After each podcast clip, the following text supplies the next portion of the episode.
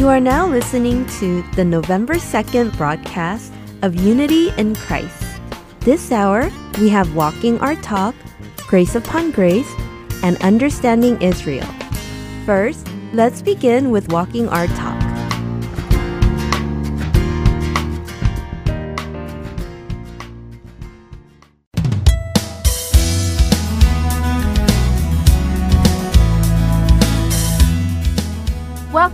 Walking Our Talk with Alan and Polly Heller.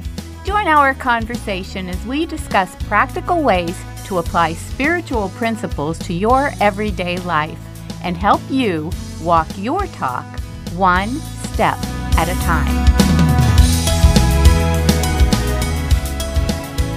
Welcome to Walking Our Talk. I'm Alan Heller, and I'm with my wife Polly, and we're talking about discipleship as well as being a disciple maker and what it takes. But I wanted to read. It's a little lengthy, but I think it's fun. A part of the fellowship of the unashamed.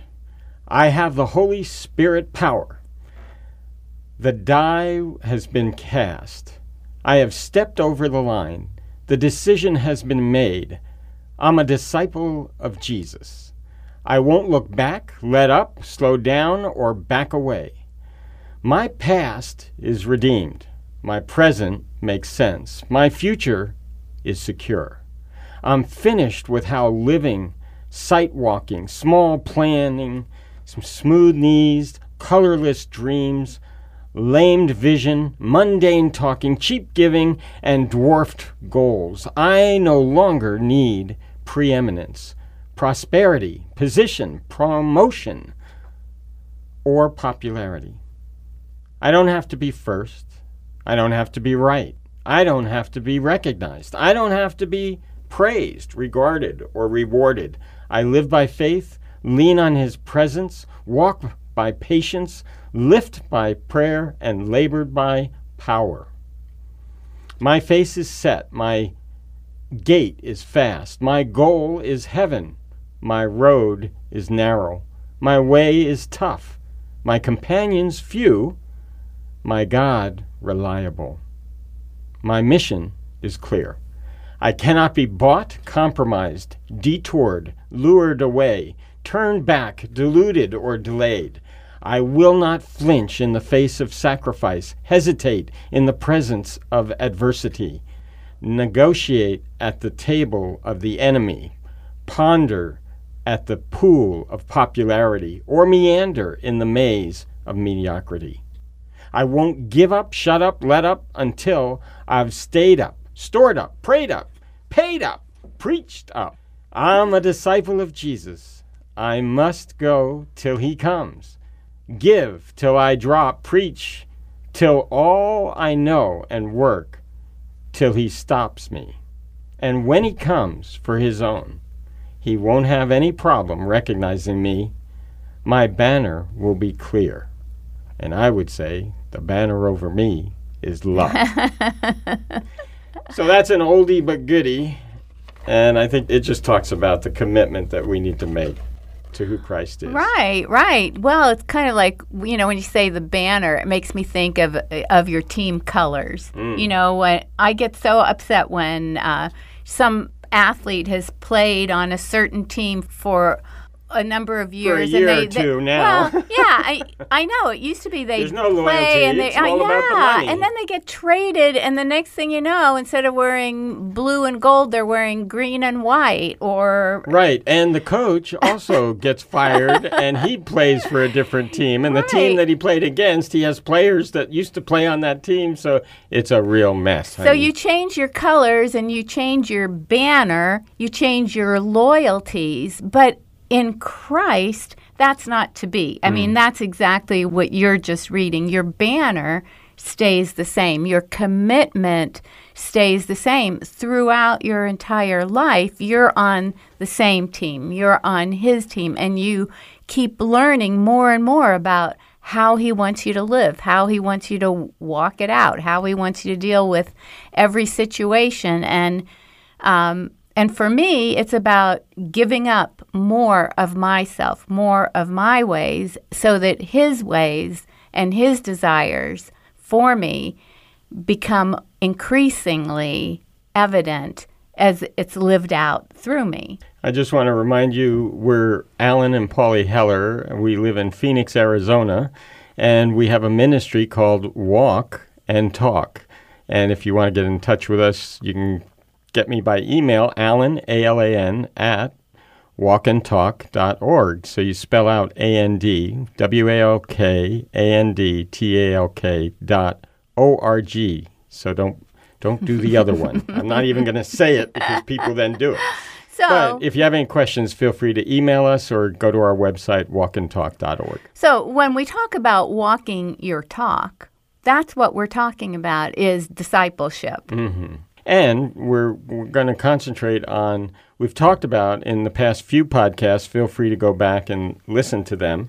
But uh, we've talked about discipleship. What we want to talk about is what are the ingredients for a disciple maker?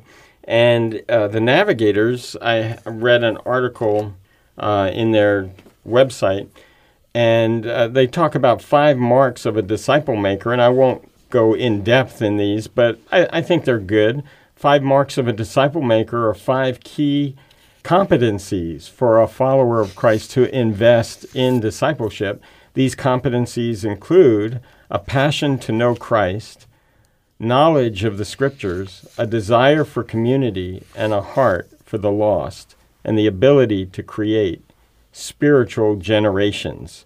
So, what I hear in there, Polly, is first of all, there are competencies for a follower of Christ to invest in a person. So, I've grown to the point, I am a disciple maker when I take what I've learned and help another do it.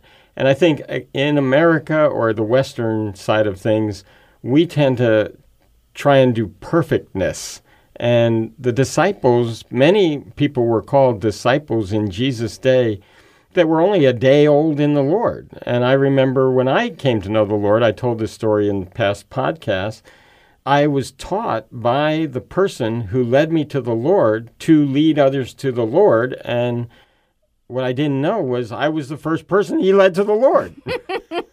but it was enough to motivate me to go to my best friend and say, Guess what? I asked Jesus into my life. I'd like you to know him too. And then I realized I didn't know how to do that. so I went back to my competent guy, who was only one person further along than me. And so Mike shared with him, and actually, Ron just rededicated his life to the Lord. But after that, there were people that were coming to know him, and I didn't know the term witnessing, but uh, somebody said, "Oh yeah, that's witnessing." you know, they were they were telling me how to do it, and I, I said, "I don't know what you're talking about," but three people asked Jesus into their life today, and that it was just because I was so excited and uh, even though I didn't have like this really bad lifestyle or anything, but I, I just was full of Him, and it was a very different experience. So, five keys. One of them is competency.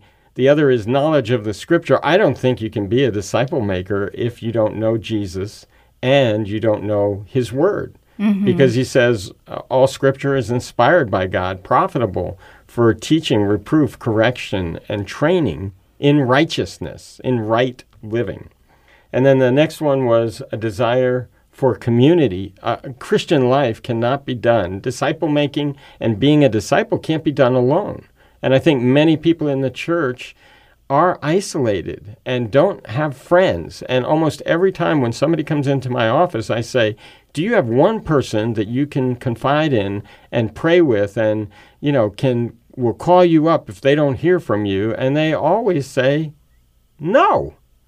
And I, I just can't believe that because, again, part of our Christian experience, maybe because we come from Jewish backgrounds and community was a very big part of our life, all our life, uh, a very tight knit family and very close um, relatives and people were there for us in community. So I didn't understand when I first came to know the Lord why people wouldn't have community. And then a heart for the lost, the ability to identify with people who don't know the Lord and go after them, and the ability to create spiritual generations. That's 2 Timothy 2 2, which says, teach faithful men who will teach others also. And so at this time of my life, that's been sort of my banner cry and trying to think of myself that it's not just sharing my faith with somebody, it's sharing my faith and my life to the point that they want to share their faith and life with others also. Yeah, it has to be transferred to the next generation and encouraging that generation to transfer it to, to the generation after them. And if we're not doing that, then we're really failing in our mission.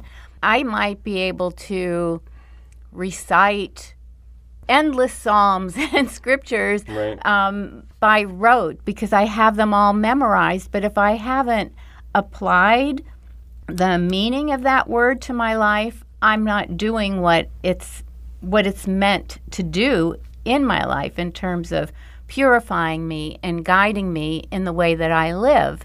And at the same time, if I'm not passing along that truth to somebody else, I'm failing to carry out the wishes of the person who I say is my Lord. And as as my Lord, that doesn't just mean that he's God, that means that he is my master. He's the one who is giving me direction. He's the one who is giving me directives and telling me, this is what I want you to do, this is how I want you to live.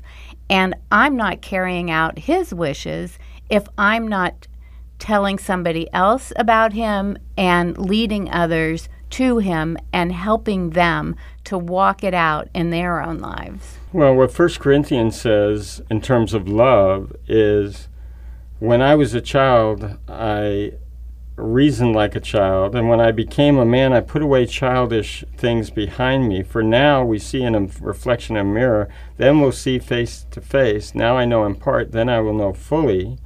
And it says, faith, hope, love, these three, the greatest is love. But he says, if you're not, you, you could give your body to be burned.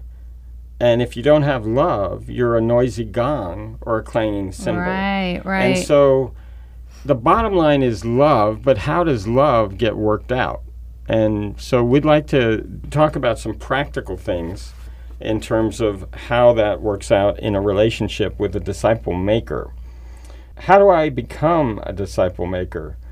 My definition is one who comes alongside a person to help them become an obedient disciple through an environment of love and grace and accountability. So, for me, an environment of love means that I'm accepted.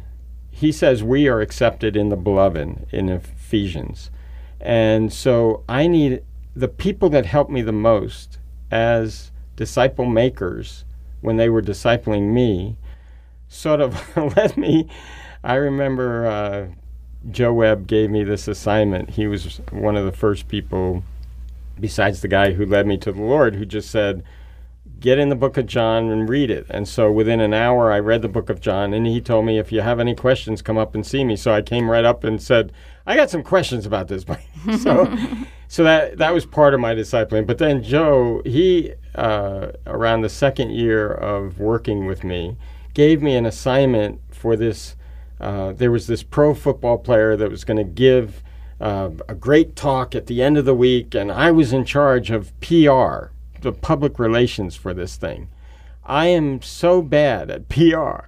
And um, I tried to tell Joe that, but he didn't believe me. so I think he was thinking, I'm going to give this guy, a re- kid, a responsibility so that maybe he'll do it and maybe he won't.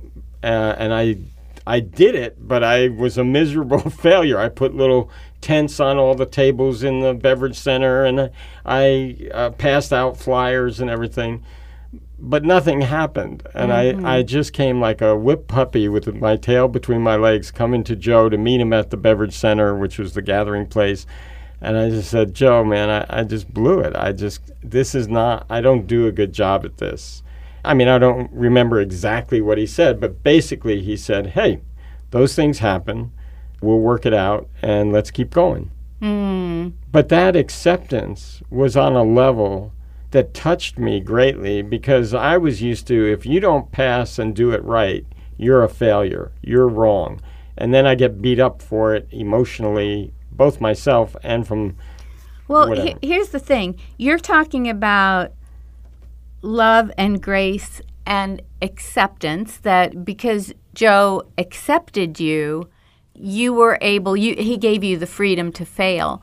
But then you've also got accountability, hmm. love and grace and accountability. So how how does accountability work along with grace? Like if if you're giving somebody the freedom to fail and the freedom to to not do things right, how do you hold them accountable? What kinds of things do you hold them accountable for?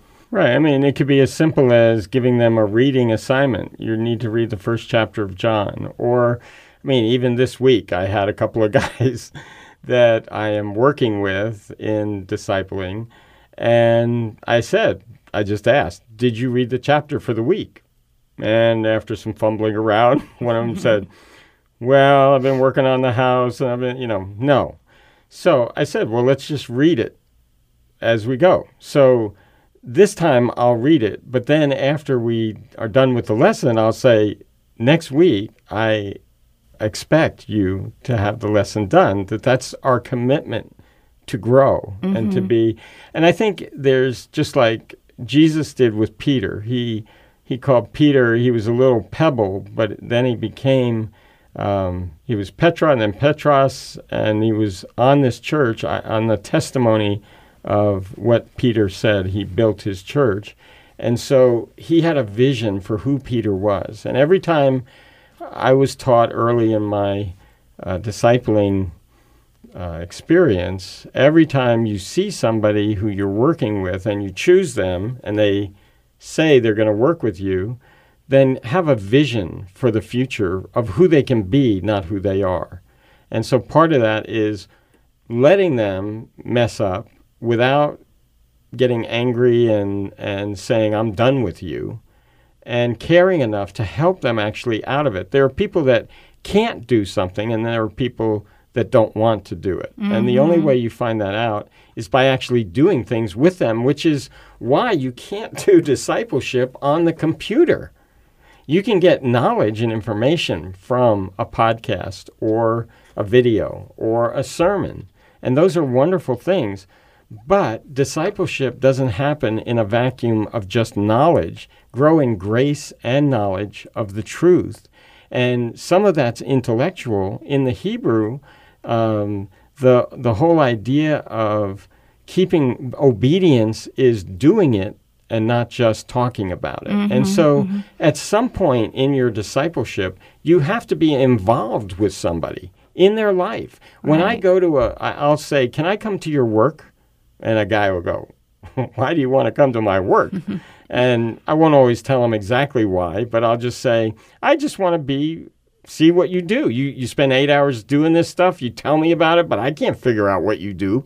So would it be okay? And in some places they don't let you in. Most 80% of the workplaces they'll just let you follow somebody around as long as you don't get in the way. And so I learn a lot about how he deals with people, how he looks at himself, how he does his work, if he's afraid to even have me come to work or have me come to his home. I mean, you can learn a lot about somebody by just going in the front door and sitting down and have a cup of coffee. Just look at the walls, look at how. I mean, I got into one guy's car the other day, and man, the thing was overflowing with all kinds of litter. I mean, it looked like. Uh, who's the guy on Sesame Street? Uh, Oh, uh, Oscar, Oscar the, the Grouch. Grouch. Yeah, like, garbage hey, man, come on in here. You know, and, and I, what I did because I don't want to mess up my trust with the relationship, I didn't say a word. I just moved things. I mean, I thought I was messy until I went into here, but I mean, there's things on the floor, things on the seat, and I just moved them, and just we kept talking. So those are practical ways that you you overlook, but you you circle around. I also am getting together with this guy not to talk about the messiness because I think that's just a symptom of a busy mind that is going on to the next thing, and and so we have other things that we're going to address. But if messiness is an issue in his life and is creating problems in his life. We and would work it's, on that one. It's a symptom of a, a certain amount of disorder in his life. And you're giving him assignments. Look, I want you to work on this. Then you need to, you're holding him Holding me accountable. accountable means you say, How is it going with, or what can I do to help you, or who can I get to help you? It doesn't, Right. one of the things about being a discipler is you don't have to do it all. Many times I'll call a friend and I'll say, I have not gone through the drug addiction and alcoholism this person has, but you have and you've beat it. Could you meet with him for coffee? And some of those times are great. And I learn more about the guy that I referred him to if I'm in on the meeting. All of a sudden, I get a whole different picture because he's talking about how Jesus transformed his life. Mm-hmm. So, circling back, asking questions of your disciple is very key. And this time has gone so fast. We're going to do one more, uh, one more session or two on the, being a disciple maker, uh, keeping people accountable, working with them in an environment of love and grace and accountability, which means you're loving them, you're doing what they need, not what they want. I hope you're walking your talk, and we'll see you next time. This has been Walking Our Talk with Alan and Polly Heller, where we put into action those principles we know from God's Word, one step at a time. You can find more help at our website, walkandtalk.org.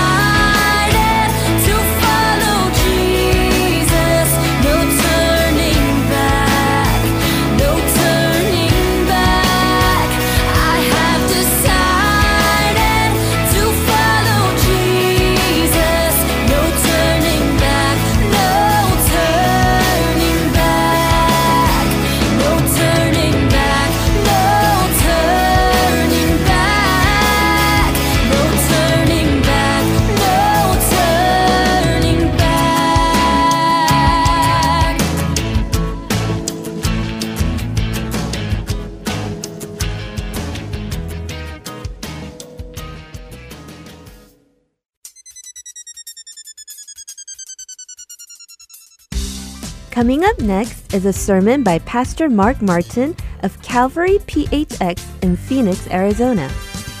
Today's topic is When Jesus Passes By. I hope you have a blessed time with Pastor Mark. Let's open our Bibles to the Gospel of Mark. We're studying Mark's Gospel, and we are going verse by verse through it. But what I've decided to do is to take all the miracles of Jesus in the Gospel of Mark, and we're going to look at all of them, take them one by one. Then we're going to go and we'll look at all the teaching portions, things Jesus taught in the Gospel of Mark, and then we'll look at what it has to say about Jesus' death, the final week of Jesus. So that's the plan. So join us now, Mark chapter 6. We're going to start with verse 45. Just want to say this. I think it's so cool that you have your Bible with you. Now, one of the, there are two philosophies right now going around. There might be guests come to church and they won't have a Bible, so we don't want anybody to feel weird, so we just, nobody brings their Bible and we'll just put the Bible passages on the screen. That's one approach, and that's okay for that. But then the other approach is that somebody who is a guest for the first time, they see us using the Bible, and we realize we love the God of the Bible, and we love the Bible uh, because it speaks the Word of God, and then they get a hold of the Scriptures and they learn from the Bible itself. So when that's what we do, and to hear all those pages turning, I've had people listen to our radio broadcast and they said, you know what? The coolest thing is we can hear on radio, we can hear the pages turning when you give a reference. And I thought, that is really cool. It really is. And you have your Bible page app, and it sounds like a Bible flipping. That's really cool. I like that too. Okay, Mark chapter 6. Let's dive in. Verse 45. Immediately, Jesus made his disciples get into the boat and go before him to the other side to Bethsaida while he dismissed the crowd. And after he had taken leave of them, he went up on the mountain to pray. And when evening came, the boat was out on the sea, and he was alone on the land. And he saw that they, the disciples, were making headway painfully, for the wind was against them. And about the fourth watch of the night, that's 3 a.m., he came to them walking on the sea.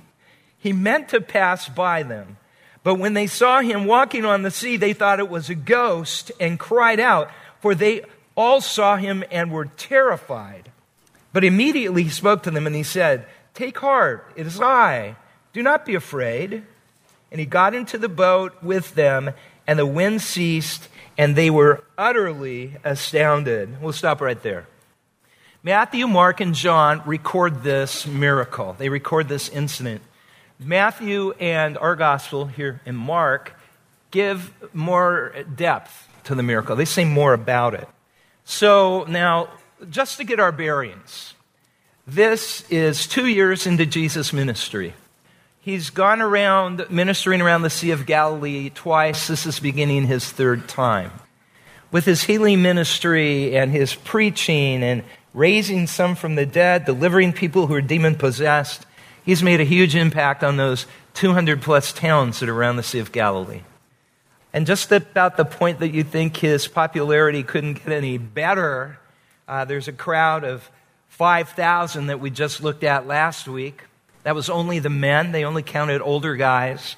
So some estimate it could be 20 to 25,000 people that were gathered with him, and they were hungry. And Jesus took the little bread and the little fish that were brought to him, and he multiplied the bread and he multiplied the fish and fed those 20 to 25,000 people.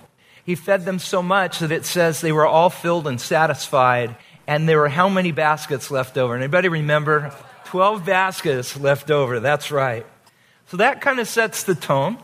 But you also got to understand that there is this messianic anticipation that people have. What's that? The people were excited about a Messiah coming who would save them from their enemies, would save them from the occupation that they had been enduring for hundreds of years. You see, at this time, the Romans were controlling their land. And so the Romans were, you know, they, imposed their legal system and all. They were in control. Before that, it was the Greeks, and before that, somebody else. They hadn't had freedom in a long time. But the scripture says that the Messiah would come and he would set Israel free and establish his earthly kingdom. So they were looking forward to that. By the way, they didn't read the parts that said the Messiah would come, part A, and he would die for the sins of the world and be raised from the dead. They didn't really see that part. All they saw was part B. So the people were looking for a Messiah, somebody who could deliver them from their enemies. And guess what? Here's this Jesus guy, and look at him. The crowds love him. We're told the crowds love to hear him teach. He was charismatic, he was likable, he was a leader, even came from the royal line of David, okay? So he's the one. I mean, let's say you got a battle, but he's taking care of food supplies, right? Don't have to worry about that. He can just make as much food as you need. If somebody gets wounded in battle, what?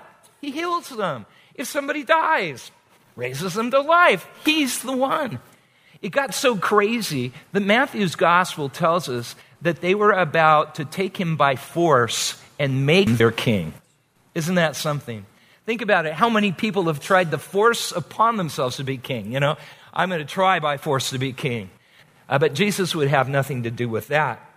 Problem was, some of his disciples were starting to become kind of swept up with all of that. Two of his disciples had asked him, Hey, can I sit at one side of your throne and my brother sit at the other side of your throne when you establish your kingdom? Another of them, named Simon, he was a zealot. Zealots were like freedom fighters. The Romans would call them terrorists. And Simon, one of the disciples, I'm sure he was getting on the bandwagon too. Yeah, you could be the one to set us free and establish the kingdom of God on this earth. They weren't understanding that Jesus had come to die. He come, his mission was not to establish an earthly kingdom yet. His mission was to come and die for the sins of the world, fulfill the prophecies, and rise from the dead, and the uh, possibility of salvation for those who would believe in him. The disciples just didn't understand the whole story, they didn't get it. Well, the disciples were ignorant of Jesus' purpose and plan.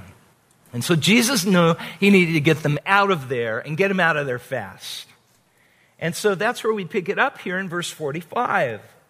It says, Jesus made his disciples get into the boat and go before him to the other side to Bethsaida while he dismissed the crowd. Did you ever notice the maid?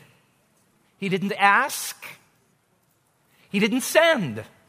It says, Jesus, what gang? Let me hear it. Made.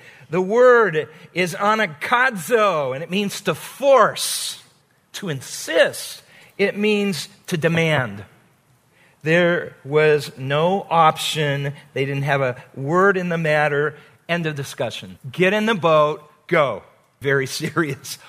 And they got in the boat and left. Jesus didn't want them around this anymore. He didn't want them to catch it, you know.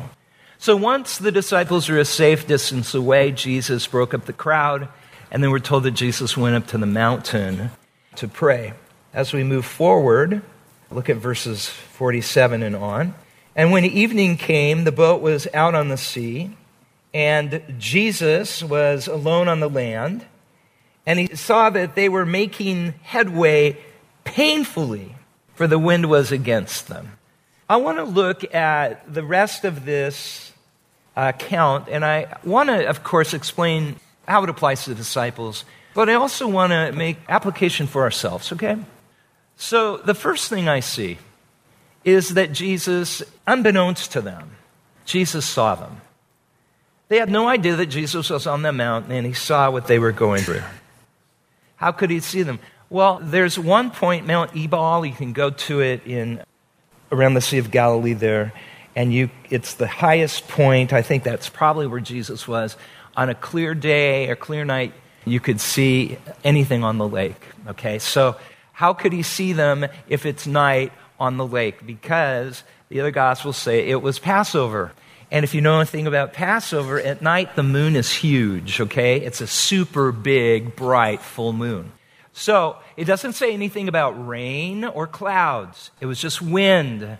And so he could see them out on the lake. The problem with the Sea of Galilee is it's normally very placid, but geography of the lake makes it so that it can be kind of like the mountains around it be like a wind tunnel, and that water can go from placid to just boiling in a matter of minutes. So it wasn't a storm, it was wind, and he could see the disciples from that vantage point. A strong wind blowing. Matthew's gospel says it was a megaloo wind. We get the word mega. It was a very strong wind blowing. And he saw their trouble. He saw them struggling out there. It means to be tormented, to struggle. They were rowing hard against the wind, struggling. At its widest, the lake is only 11 miles wide. They've only gotten three miles out there, and they've been out there nine hours. That's crazy, isn't it? Nine hours, and you've only gotten three miles because they were rowing against the wind. I'm going to take a little side right here, and I'm going to say, I admire them for that. How about you guys? I admire them. I mean, come on. Jesus said, get in the boat and go. Nine hours later, their biceps, their triceps, their forearms, their everything has got to be so tired. They're burning.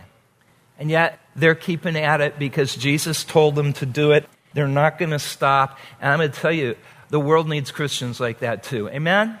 Need Christians who are going to do what Jesus tells them to do. We're not going to stop until Jesus tells us to stop. We're going to persist even through opposition. Some of you have that opposition. But you haven't been nine hours on the lake.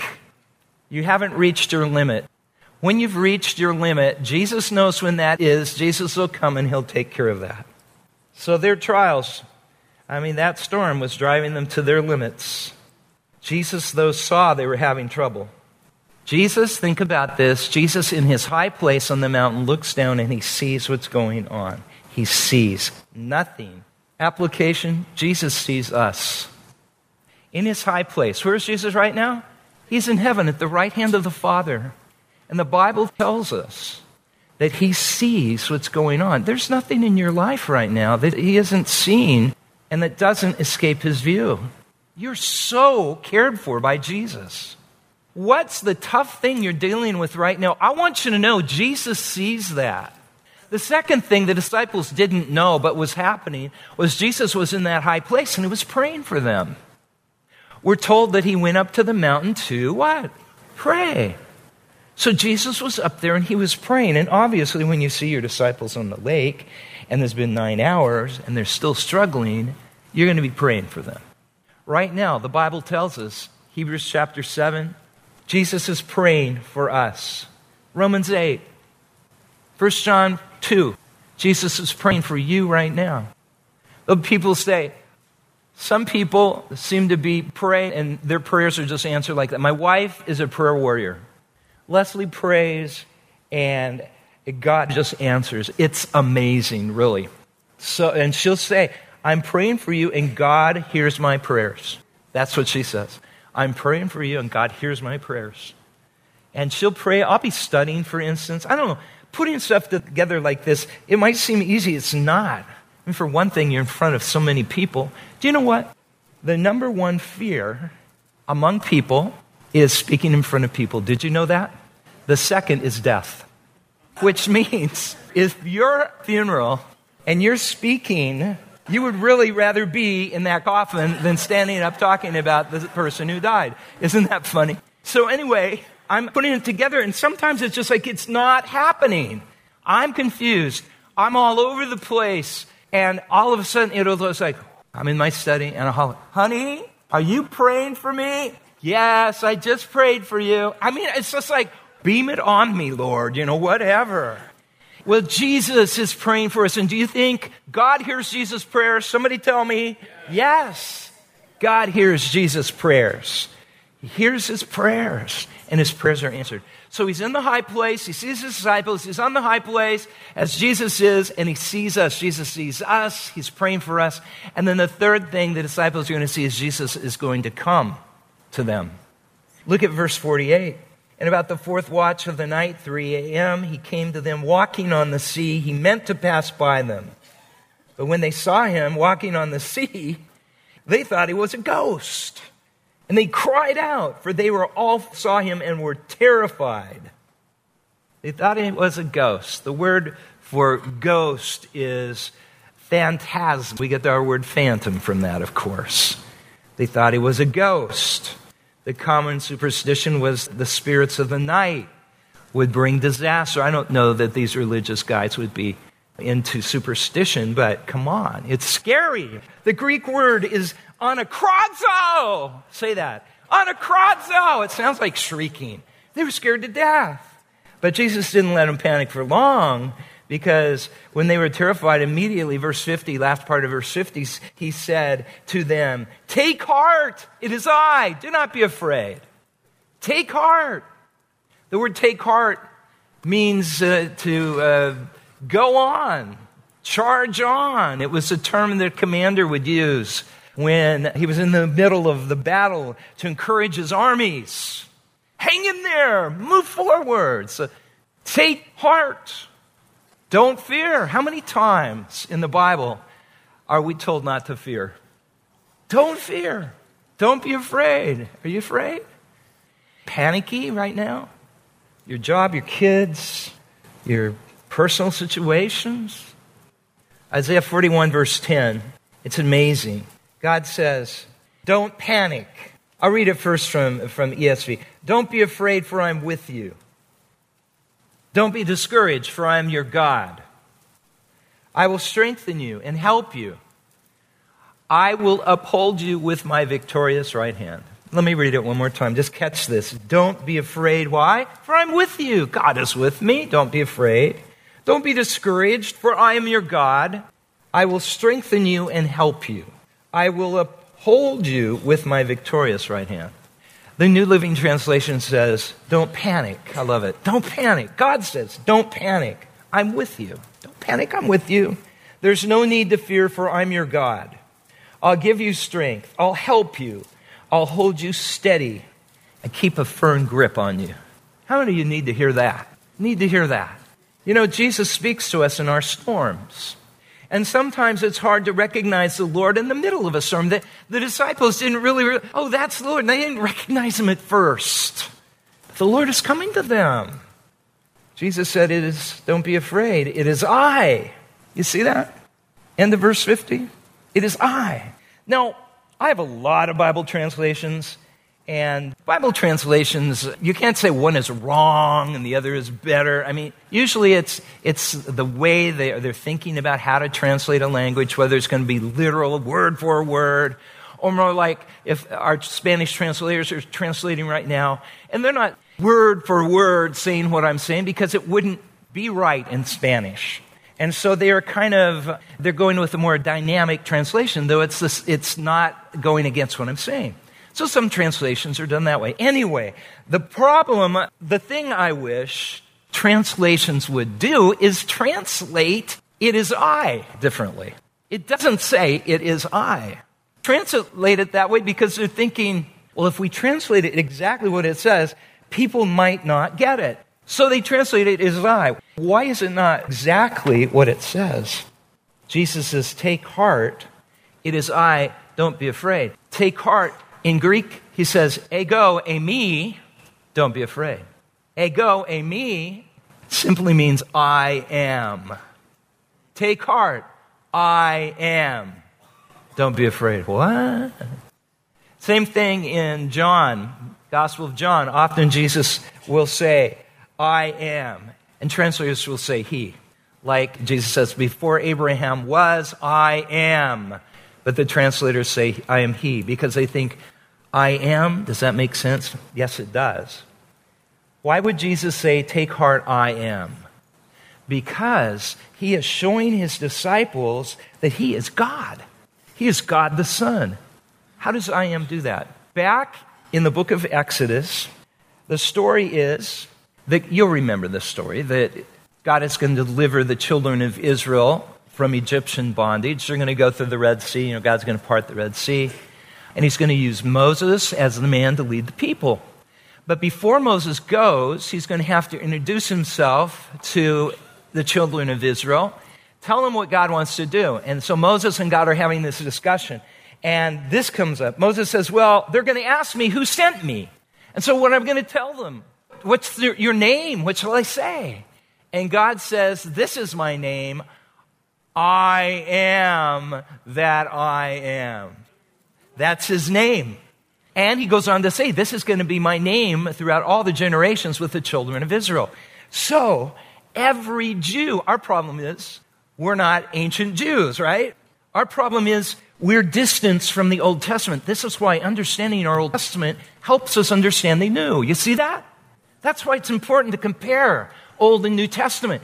So Jesus says, Take heart, I am. Do not be afraid. He is telling his disciples, I am God. Amen? I mean, who else walks on water, right? Only God walks on water. How do we know that? Well, Jesus is actually fulfilling another thing. I want you to look at Job chapter 9. So you're going to go to the left in your Bible, and you just keep going back. You're going to go through a big book, Ezekiel. You're going to go back Jeremiah, Isaiah, and then you're going to go to the book of Job, chapter 9, verse 8. See, all of this is tied together. We're supposed to know this. And so the disciples would know all of this because of the Old Testament is their Bible. They would have known this. So in Job chapter 9, look at verse 8. God alone stretched out the heavens and trampled the waves of the sea. The New Living Translation says, He, that's God alone, has spread out the heavens and he marches on the waves of the sea. What is Jesus doing as he's going out to the disciples? What's he doing, gang? He's marching. The waves are just giving him traction. All right, more waves. I trample on the waves. Jesus is who? God. He's doing what only God can do. Look at Psalm. Now you go to the right. Psalm 89, look at verse 9. You rule the raging of the sea. When its waves rise, you what? Still them. Okay, what happened before this? There was another storm, wasn't there? This one had rain and waves, and the disciples are crying out. Jesus was in the boat with them, and they said, Lord, you know, wake up. Don't you care that we're perishing? And Jesus stood up and he quieted, he stilled the winds and the waves. He said, Hush, shish be still. Everything stopped instantly. Well, that's exactly a God thing to do. You understand? It says, You rule the raging of the sea. When its waves rise, you what? Still them. Peace, be still, is what Jesus said. Jesus intended to reassure his disciples. And that's exactly what he did. Jesus delivered his disciples. I want us to look at a few more passages. Look at John's account, this very same instance. Look at John chapter 6 and look at verse 20. This is one of those things. There's a couple of things here in this incident that I've always scratched my head and I thought, why does it say that? And what's the big deal? You know, what does it mean? So, verse 20 and 21, look. But he said to them, It is I, do not be afraid. Then they were glad to take him into the boat and immediately the boat was at the land to which they were going. Okay, that's interesting. Interesting. Miracle number one, Jesus walked on the sea. Miracle number two, he sat in the boat and immediately the storm stopped. And then, miracle number three, they are instantaneously transported to where they needed to go. It doesn't say and they rode, you know, safely. It says immediately, boom, they are where they needed to go. Thus fulfilling Psalm 107. That's a God thing to do too. Look at Psalm 107. You might want to write that right there by that verse. Go back to Psalm 107. Should I, sorry, I didn't have you hold your place. Psalm 107, and look at verse 28. It's talking about being in a storm, okay? It says, They staggered in verse 27. Like drunken men, they were at their wits' end. And verse 28, then they cried to the Lord in their trouble, and he delivered them from their distress. Look at 29. He made the storm be still. What did Jesus say? Peace be still, and the waves of the sea were hushed. Then they were glad that the waters were quiet, and he brought them to their desired haven. What did Jesus do? He stopped the waves, and immediately he brought them to their desired haven, didn't he? He fulfilled, he did the Psalm 10 thing, God thing right there, too. Jesus will deliver us. He went out to deliver the disciples, and Jesus will deliver us as well. Take courage. Now, going back to home base, let's go back to Mark chapter 6. There is a part of this story that troubles a lot of people, and it troubled me for quite a while. For a long time, I didn't get it. It was one of those I read the passage, and you know, oh, I don't really understand that, but you just read on, and and every time you read it, I don't know what that means, but you just read on. You know, there's places in the Bible like that. Verse 48 says, uh, again, I know we've read it like three times, and seeing them straining at the oars, the wind was against them.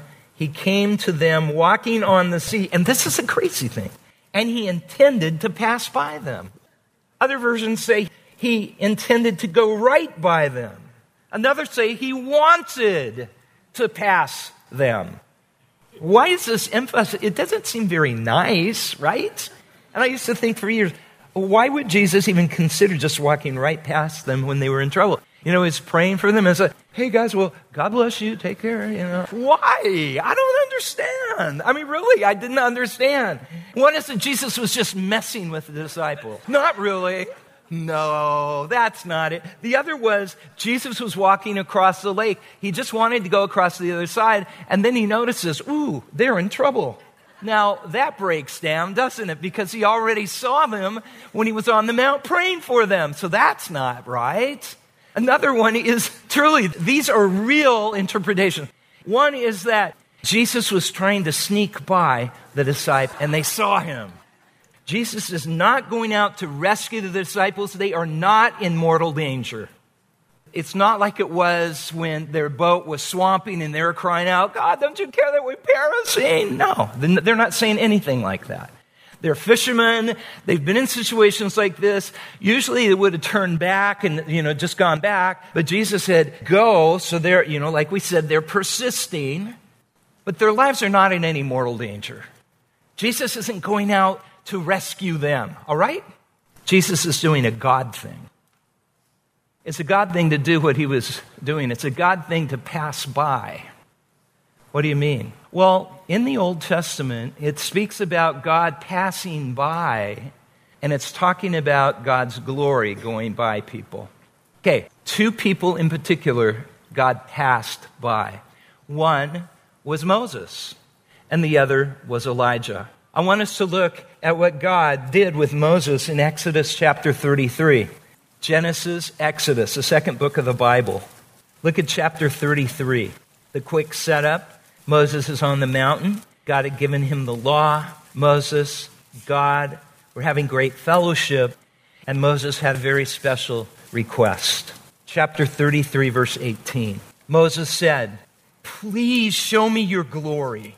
And he said, God said, I will make all my goodness pass before you and will proclaim before you my name, the Lord. And I will be gracious to whom I will be gracious. And I will show mercy on whom I will show mercy. But you cannot see my face, for no man shall see me and live.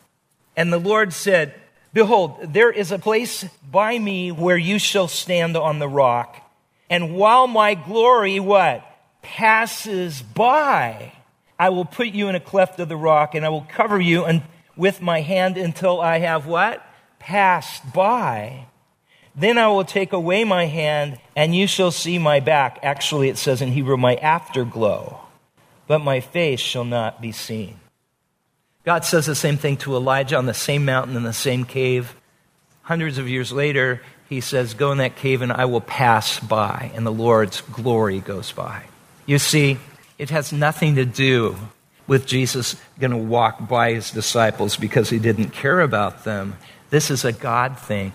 Jesus is displaying his glory just like God in the Old Testament displayed his glory with Moses. The only difference is Moses couldn't look at his face and live. But Jesus comes and he is God in the flesh, and Jesus reveals the Father to us, and we can see when we see Jesus, we've seen the Father, and we can look into the face of Jesus and live. Amen? Isn't this awesome? I love it. I finally understood it. When God passes by, He's showing His glory, He's revealing His glory. And Jesus did that. I am the I am. I am the God, God the Son, who walks on the water. I'm God the Son who marches on the water. I'm God the Son who commands the waters to be quiet, that stops the seas, stops the raging storms. I'm the God who multiplies the bread. I'm the one who has power over demons in hell. I am that I am. I'm your Savior. And it's interesting that the greatest part of God's glory in Exodus, he says, I will make all my goodness pass before you, and will proclaim before you my name. And I will be gracious to whom I will be gracious, and will show mercy on whom I will show mercy. What was Jesus' ministry all about? He is proclaiming who God is. I will proclaim before you my name. And Jesus' whole ministry, I'll be gracious, I'll show mercy. Let's summarize. What do we learn? Number one, Jesus sees us. Every single thing you're going through, Jesus prays for us. Jesus will come to you. He says, I will never leave you or forsake you. And Jesus will deliver us. He will deliver us, just like He delivered those disciples. And we're seeing His glory and His love and His grace. Amen? Let's pray. We're grateful, Lord, for the time we've shared together in your word. We're thankful that you explain yourself, that Jesus describes you to us. And if we know him, we know you. Thank you for our salvation, the love that you have placed in our hearts. In Jesus' name we pray. And everybody said,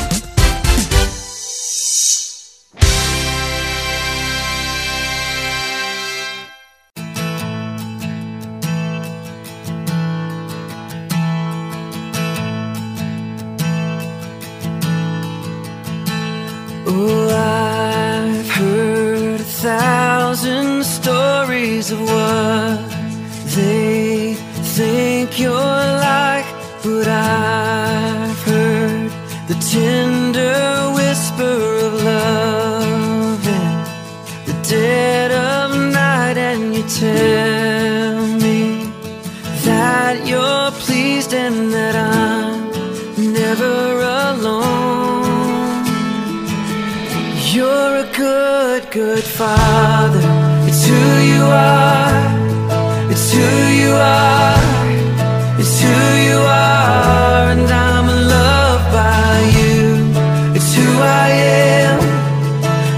I am. It's who I am.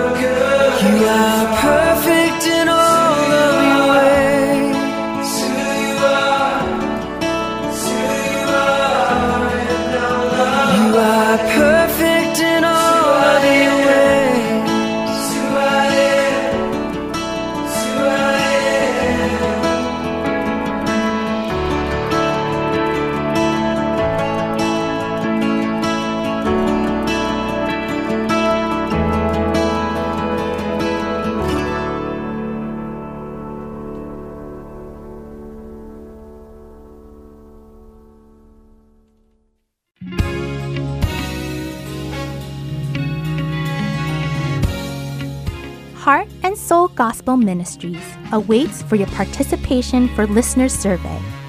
Your opinion is highly valued. All gathered information will be for Heart and Soul Gospel Ministries.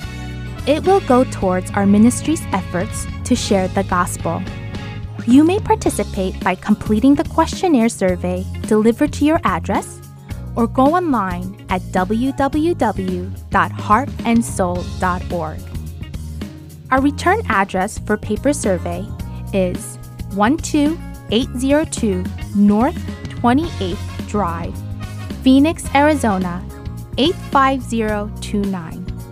This survey ends November 15th. We wait for your participation and thank you for your input.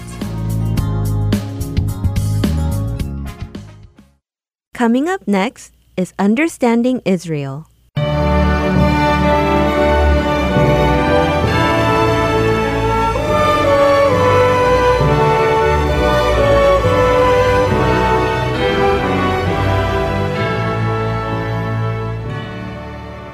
Hello, everyone, and welcome to another program in our series, Understanding Israel. I am your host, Susan Holtgrew. So far, we have learned about three very important feasts on the Jewish calendar, the history of these feasts, and how we as Christians view these feasts today. This week, we will be studying the next feast, which in Hebrew is called Shavuot, and in English means the Feast of Weeks or in ancient Greek, Pentecost. Last week we learned about the Feast of First Fruits, and I briefly mentioned that the feast was also used to calculate the Feast of Pentecost. So let's go to the book of Leviticus and learn this feast's history. The book of Leviticus is, for the most part, a book of the law, and is one of the first five books the Jews call, in Hebrew, the Torah. God speaks with Moses regarding offerings and sacrifices and the priest's role during these rituals. Aaron and his sons are consecrated as holy priests during this time as well. God also speaks to Moses about laws concerning clean and unclean animals, dealing with leprosy, the law of atonement, which is another feast we will study at a later time, and other miscellaneous laws and rules for priests. Now we are up to chapter 23 in Leviticus, and God was speaking with Moses about celebrating the feast of first fruits in verses 9 through 14. And in verses 15 and 16, God said, You shall also count for yourselves from the day after the Sabbath, from the day when you brought in the sheaf of the wave offering, there shall be seven complete Sabbaths. You shall count fifty days to the day after the seventh Sabbath. Then you shall present a new grain offering to the Lord. In other words, in order to celebrate Shavuot, you had to count seven weeks after the day of the Sabbath of the Passover. Then the next day, the fiftieth day, would be Shavuot, or Pentecost. Remember, the Jewish Sabbath is from sundown Friday evening to sundown Saturday evening. The next day is Sunday. Then God explains how the bread should be made for the wave offering, the animals for the burnt offering, and then the priests wave the bread and the lambs before the Lord to be holy to the Lord for the priests. As a side note, a wave offering was done top to bottom, side to side, which was to represent the layout of the twelve tribes of Israel around the tent of meeting, as described in Numbers chapter 2. And what God saw as he looked down from heaven was the shape of a cross, their future Messiah. Now let's move into the New Testament. Jesus was crucified and died on a cross on Passover, and was resurrected on the first day of first fruits. Jesus appeared to the disciples many times during the, a 40 day period, and in Acts chapter 1, verses 4 and 5, Luke wrote, Gathering them together, he, Jesus, commanded them not to leave Jerusalem, but to wait for what the Father had promised, which, he said, you heard of from me. For John baptized with water, but you will be baptized with the Holy Spirit not many days from now, which would be ten days later on the day of Shavuot. Then Jesus ascended to heaven, and the disciples returned to Jerusalem. In Acts chapter 2, beginning with verse 1, Luke writes When the day of Pentecost had come, they were all together in one place, and suddenly there came from heaven a noise like a violent rushing wind, and it filled the whole house where they were sitting. And there appeared to them tongues as of fire distributing themselves, and they rested on each of them.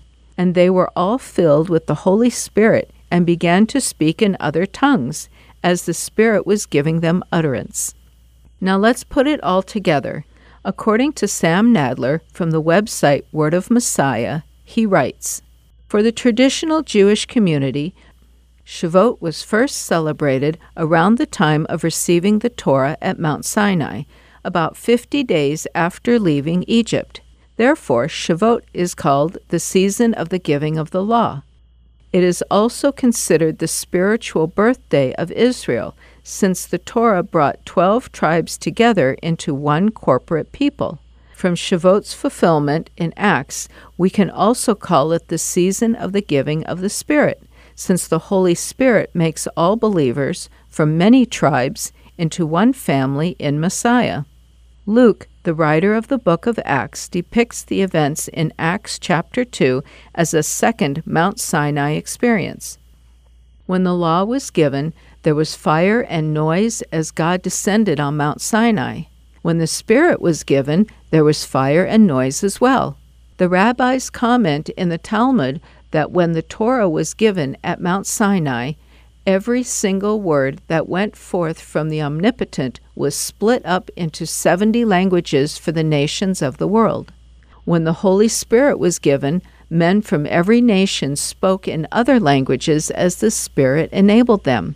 In Acts chapter 2, verse 5, Luke writes Now there were Jews living in Jerusalem, devout men from every nation under heaven. This true fulfillment of Shavuot is also depicted in contrast to when the Torah was given at Mount Sinai. While the people waited for Moses to return down from the mountain, an almost incredible chain of events began to transpire. Mr. Nadler goes on to explain how the people gave up on Moses and asked Aaron to make them a golden calf to worship. And in Exodus chapter 32, verses 26 through 28, we read Then Moses stood in the gate of the camp and said, Whoever is for the Lord, come to me. And all the sons of Levi gathered together to him. He said to them, Thus says the Lord, the God of Israel Every man of you put his sword upon his thigh, and go back and forth from the gate to gate in the camp, and kill every man his brother, and every man his friend, and every man his neighbor. So the sons of Levi did as Moses instructed, and about 3,000 men of the people fell that day. Mr. Nadler concludes 3,000 people died at the giving of God's righteous and holy law. What a difference when Shavuot was fulfilled and the Holy Spirit was given. We read in Acts chapter 2 verse 41. So then those who had received his word were immersed, and that day there were added about 3,000 souls. When the Spirit was given, there was 3,000 people redeemed and made spiritually alive in Messiah. The law reveals sin that condemns us, but the Spirit reveals the Savior who saves us.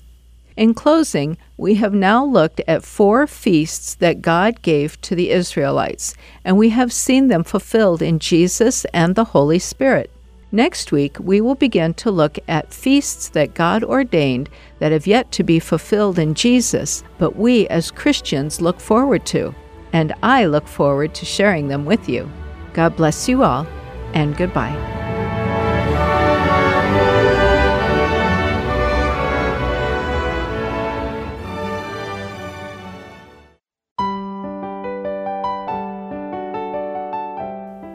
We are now ending our Unity in Christ broadcast. Thank you for listening, and I look forward to being with you again next week.